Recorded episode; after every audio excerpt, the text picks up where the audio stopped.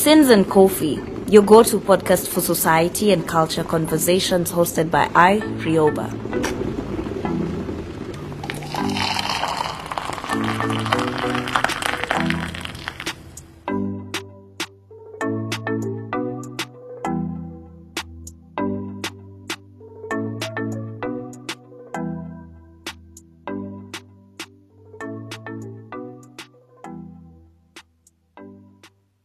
Today on Sins and Coffee, we look at power play in the workspace, specifically the freelancing space, the greenhouse for free labor.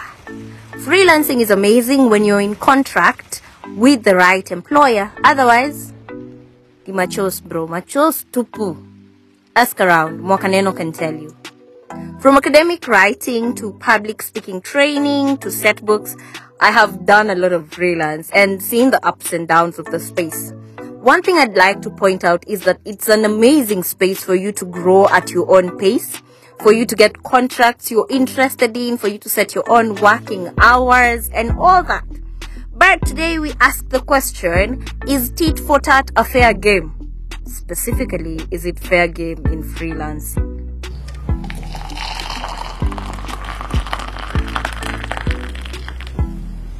So, uh, hi everyone, welcome to yet another episode of Sins and Coffee.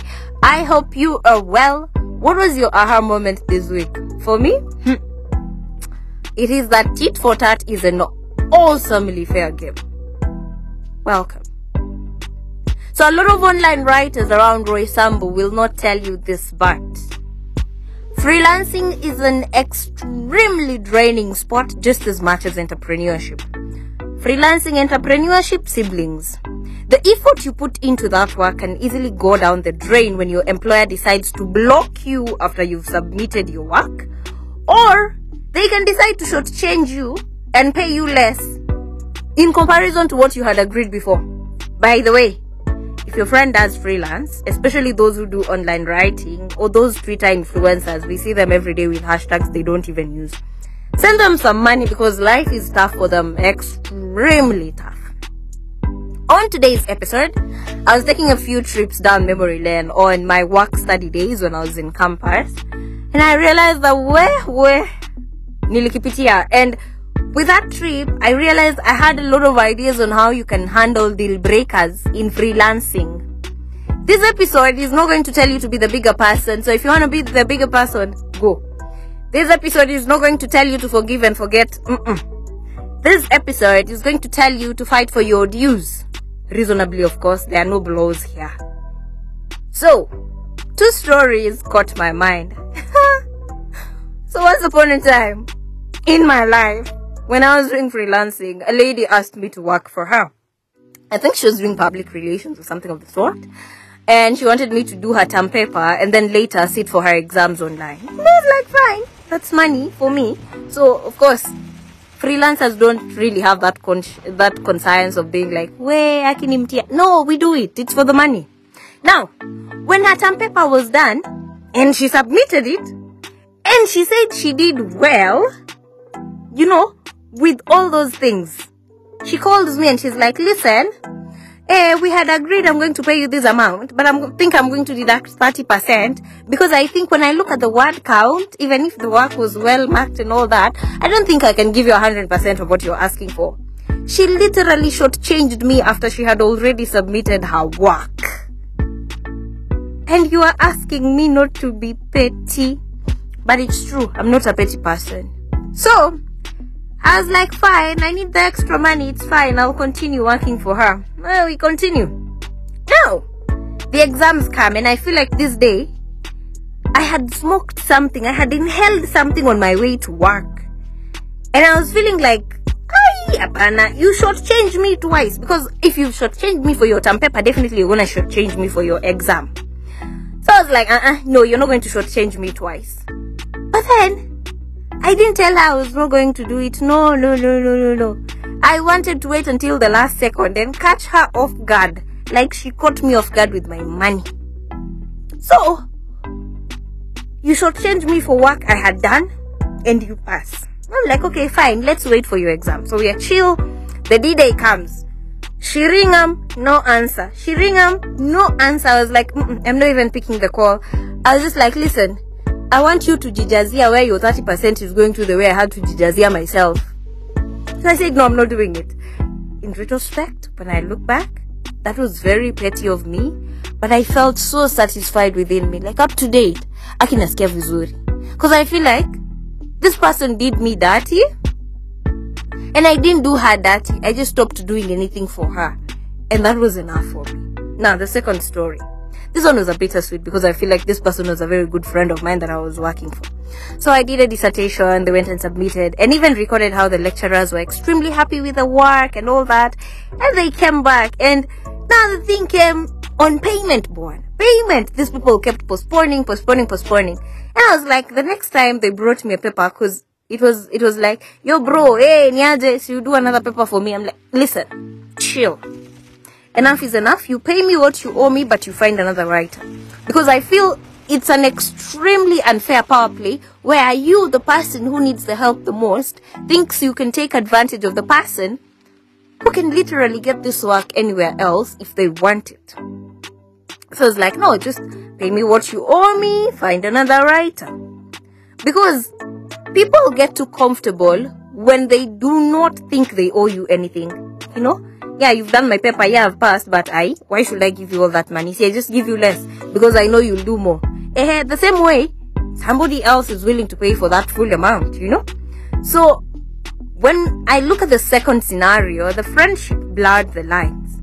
And it's not right because the owner of the work uh, uh, and it's not right it's just not right because the owner of the work who actually needs the work feels like they have a lot of power and takes advantage of the situation and the friendship and they end up shortchanging the freelancer who's actually at work who can just go and freelance elsewhere so i think at this point the freelancer is okay to go decide that they want to work for somebody else or not to do your work. And there is nothing wrong with that. And by the way, to anybody who will then suggest that the freelancer is in the wrong for refusing to do a certain job, then there is a high possibility you're part of the people who are trying to power play the freelancers into taking less and doing more.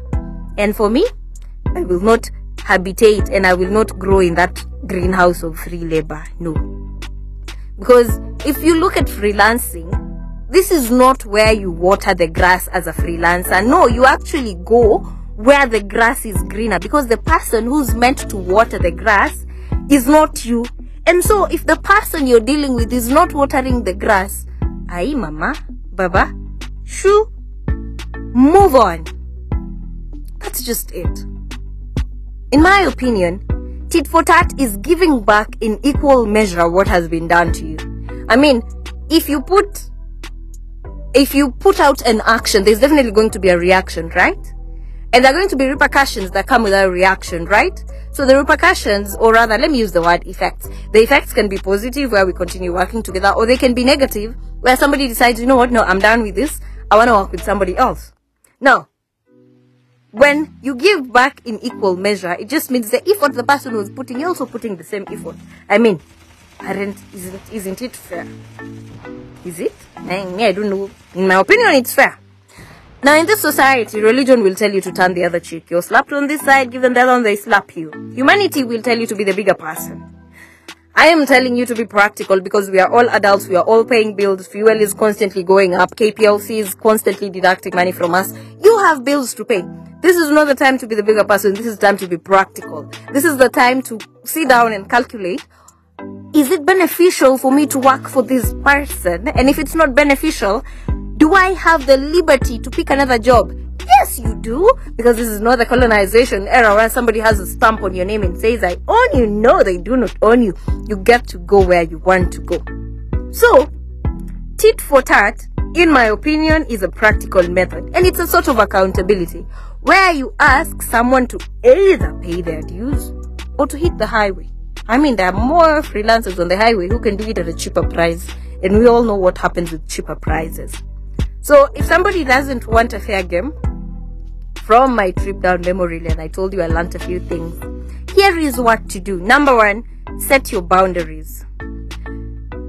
In any area in life, you need to define your boundaries, be it in relationships, be it in your workspace, be it in your social spaces, you need to draw boundaries. You need to set green lines, you need to set red lines, you need to determine how much is too much for you. For you, not for anybody else, just for you. Because if you're determining it for other people, then they're constantly going to shortchange you. They're constantly going to get the better end of the deal. And you're there unsatisfied. Then you become bitter. Then you become depressed. Then you lose the psych for work. Blah, blah, blah. So many things can happen. All these can be sorted out if you just set boundaries and decide, this is my rate per hour. This is my rate for your complete job. This is the duration during which you need to pay me. If you cannot manage, it's okay. I'm ready to let go of you. Number two, if you're dealing with a new client, always ask for a deposit or somebody to pay you upfront. Whether it's a contract for you to just draw a plan for them, don't do work and then submit and then wait for them to pay. And I've noticed this trend with influencers and celebrities where you hear small businesses and MSMEs complaining that we gave this person our product they were promising to pay at this time, and because they were famous, we thought let's just give it to them. No, no, no, no, mm-mm. no. That's your business. That's your work. That puts bread on your table. And you do not need the validation of somebody who does not value what you're adding to their lives. What you need is for them to pay you. Because that validation is not going to pay your bills. Unless you people have agreed that I'm not going to pay you, I'm to give you this product or I'm to give you this service and then you'll post it on your socials because that will bring me more clients. That's fine. But if it's something you are selling to them and they need to pay for it, let people pay you upfront, at least a slight percentage. That way, even if you do the work or the service and they decide they don't want to pay the other half, you have something you can say, where at least, hata kama nimechezwa, I have this to hold on to. Now, a lot of people are extremely timid when it comes to contracts and when it comes to businesses because some people will feel like, no, the other person has more power. They can go to somebody else. Listen, work on your value addition. Work on your unique differentiations in that even if they walk to the other person, it doesn't hurt you so much that you think to do away with clauses like somebody paying a certain percentage upfront. Because if your value is worth it in your eyes, it doesn't matter if you lose two clients along the way because you know those people did not respect your skills enough to stick to your terms. And at this point, when I'm talking of value addition, you should actually be doing your work. I'm not encouraging laziness and asking for payments. That's entitlement. Number three, do not be, do not, do not try this um, idea of mixing friendship with business. Stay away from, hey, have clear lines. Have clear lines. Because as a freelancer, I can tell you, the moment you mix friendship and your business, you're done for. You're done for. There's no way around it. Because it stops being work, it starts becoming favors. Hmm? Like how I call a few friends of mine. Um, some are advocates, others are doctors. So, wakili, can I, can I wakili a quick one you? You know? You get my point. That mixing of businesses and friendships will always reach a point where you cannot control the magnitude the friendship is having on the business. So the influence of the friendship is so great that you as a freelancer are now doing free labor. You're in the greenhouse being marinated, ready for people to come ask for favors. You do favors for them, they go succeed with your favors. They tell you thank you, and we proceed with life. Listen, if you draw up a contract that says I and so and so are getting into a business, it doesn't matter if you two are friends. As long as you drew the line by setting a boundary, by asking for payments up front, by drawing a contract and all that, it's a fair tit and tit for tat situation. Number four, ask yourself what you can do without. Sometimes we want to heap everything on our plate.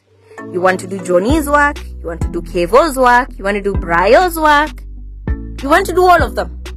And it's, I mean, there's nothing wrong. If you have the time to do all of them, there's nothing wrong with that. It's absolutely fine. In fact, the more the merrier because the, the more at least you get to add into your savings reserve, investment reserve, and all that. But if you reach a point where you're carrying more than you can on your shoulders, then you need to stop. And I mean that in the kindest way. You need to stop. Because you're going to reach a point where you burn out and before you recover and get back on track you will have lost more than you would have lost if you just decided this is my threshold and i'm not going beyond it. Unless of course i drop something within the threshold and i have room for something inside the threshold. You really need to determine what you can do without because when you determine what you can do without you can easily decide and even bring it out objectively that so and so this this is not possible and they won't feel bad because you'll have your reasoning as to why this is what I can do and this is what I cannot do. Second last point be savage. You are working, everybody is working in this era. Everybody is fixing their life, trying to be a better person, trying to build a house, trying to collect assets here and there, trying to invest in stocks. Be savage. You know what you're doing in that freelancing, right? It's probably not only to pay the bills, it's probably also to grow yourself. So why do you want to be lenient with your own? You know, that's like your workspace. You know, that's like your baby. And you're trying to win it so that it can grow. So you need to be savage with that. Decide this is not working, this is not practical, this is what I will do, these are my timelines, and voila, work with it. Do not let yourself be distracted by things that are extremely minimal. And the easiest distraction that comes is when you start looking at what other people are doing. You need to determine what's your own skill and pick it and go with it. You know, you can either be a baker, you could be a candle maker, you could be a seller. I don't know, whatever you decide. But with it, be savage, be content with it and decide, I'm to make you grow. It doesn't matter the distractions and challenges that I come across. It doesn't matter how well other person's skill is working for them. This is what I think is my strength and I'm gonna build on it until it reaches that point where I'm seeing the fruits. And finally, invest in yourself first before anybody else. When you start looking at that freelancing as you investing in yourself, then you're not gonna be scared of how oh sijui I will lose Johnny in Bravo if I don't do this for them. No. You will invest in yourself first. You will realize the easiest way for me to lose Johnny is if I don't have one, two, three skills. And you'll build those skills. Remember, at this point, you'll be building them for you, not for those people. You'll be building them to attract more people that want the similar service as that which so and so would have wanted. So, if you ask me, tit for tat is such a fair game. Give them what they want to give you. Give you what you want to give yourself. And overall, just serve it. Serve it to everybody. But in conclusion, if your friend is a freelancer, send them some. They need it. Life is tough for freelancers. At the end of the day, play fair. Cheers.